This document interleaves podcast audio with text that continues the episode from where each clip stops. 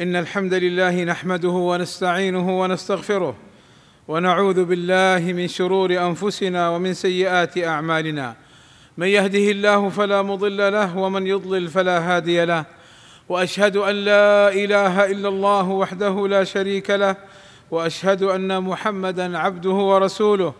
يا أيها الذين آمنوا اتقوا الله حق تقاته ولا تموتن إلا وأنتم مسلمون. يا أيها الذين آمنوا اتقوا الله وقولوا قولا سديدا. يصلح لكم أعمالكم ويغفر لكم ذنوبكم. ومن يطع الله ورسوله فقد فاز فوزا عظيما.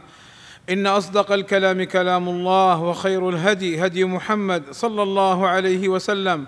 وشر الأمور محدثاتها وكل محدثة بدعة وكل بدعة ضلالة وكل ضلالة في النار. أما بعد فمن الأمور التي نهى عنها رسول الله صلى الله عليه وسلم الذهاب إلى المشعوذين والعرافين والسحرة والكهان.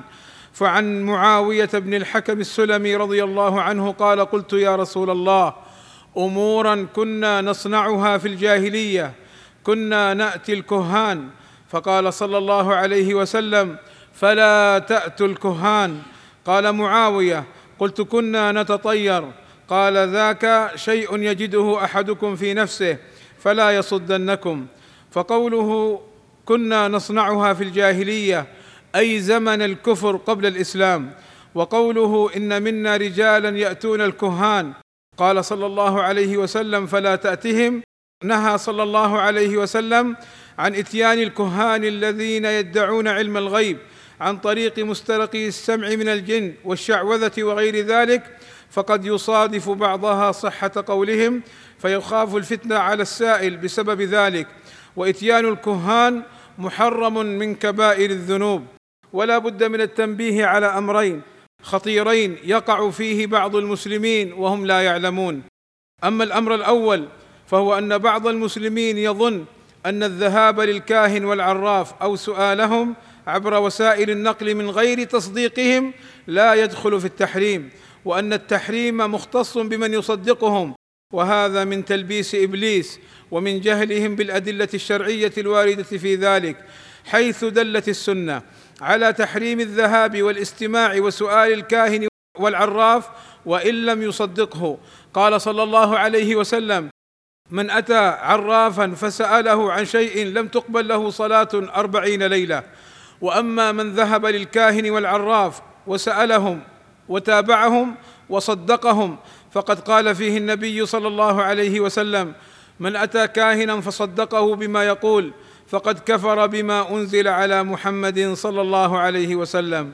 وأما الأمر الثاني فهو أن مما يدخل في الكهانة والعرافه ما يعرف بالتنويم المغناطيسي واستحضار الأرواح فهذا من ادعاء علم الغيب وهو من الكهانة والعرافة.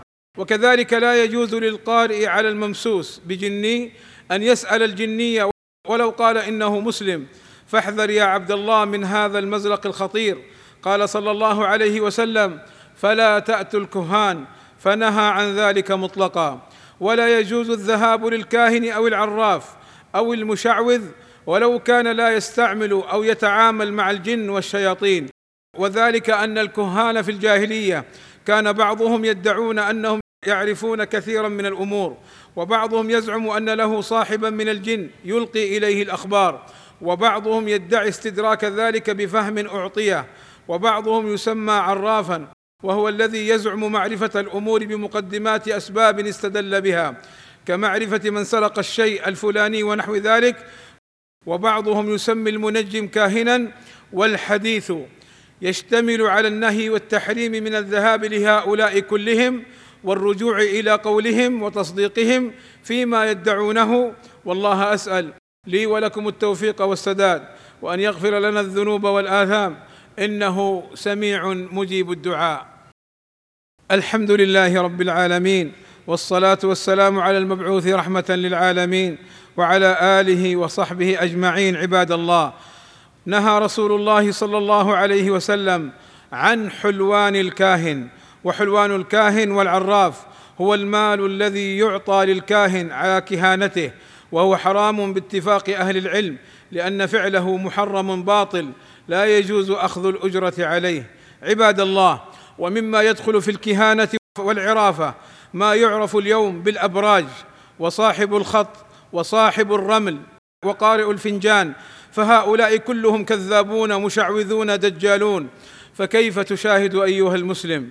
من يدعي أنه يعلم الغيب يعلم مستقبلكم يعلم أسعداء أم أشقياء؟ وما سيحصل لهم؟ وكيف تقرؤون في الجرائد؟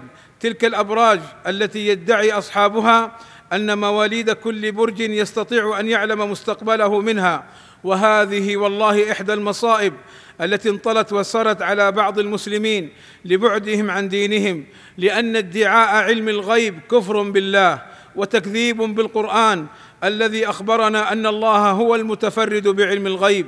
فهذا الرجل الذي يأتي في الدش ويتصل به الناس بل للأسف يتصل به بعض المسلمين ويسألونه ما سيحصل لهم.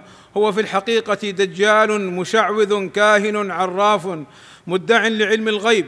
قال صلى الله عليه وسلم من أتى عرافا فسأله عن شيء فصدقه بما يقول لم تقبل له صلاة أربعين يوما. وقال صلى الله عليه وسلم من أتى كاهنا فصدقه بما يقول فقد كفر بما أنزل على محمد صلى الله عليه وسلم. وهذا الحديث العظيم.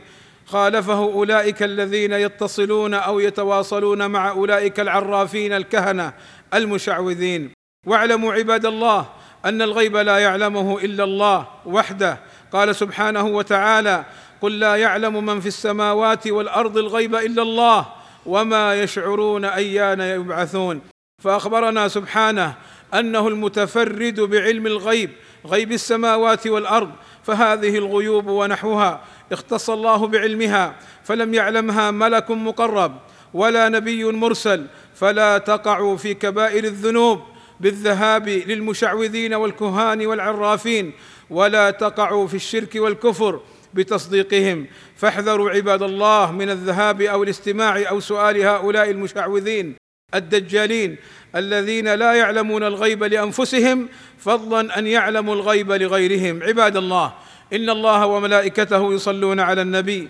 يا أيها الذين آمنوا صلوا عليه وسلموا تسليما. فاللهم صل على محمد وأزواجه وذريته كما صليت على آل إبراهيم. وبارك على محمد وأزواجه وذريته كما باركت على آل إبراهيم إنك حميد مجيد. وارض اللهم عن الخلفاء الراشدين أبي بكر وعمر وعثمان وعلي وعن جميع أصحاب النبي صلى الله عليه وسلم والتابعين لهم بإحسان. اللهم آتنا في الدنيا حسنة وفي الآخرة حسنة وقنا عذاب النار. اللهم فرج همومنا واكشف كروبنا ويسر أمورنا. اللهم اغفر للمسلمين والمسلمات والمؤمنين والمؤمنات الأحياء منهم والأموات. اللهم وفق ولي أمرنا الملك سلمان بن عبد العزيز وولي عهده الأمير محمد بن سلمان لما تحبه وترضاه وأصلح بهما البلاد والعباد واحفظهما من كل سوء. اللهم أيدهما بتأييدك ووفقهما بتوفيقك وأعز بهما الإسلام والمسلمين. والصلاة والسلام على المبعوث رحمة للعالمين. والحمد لله رب العالمين.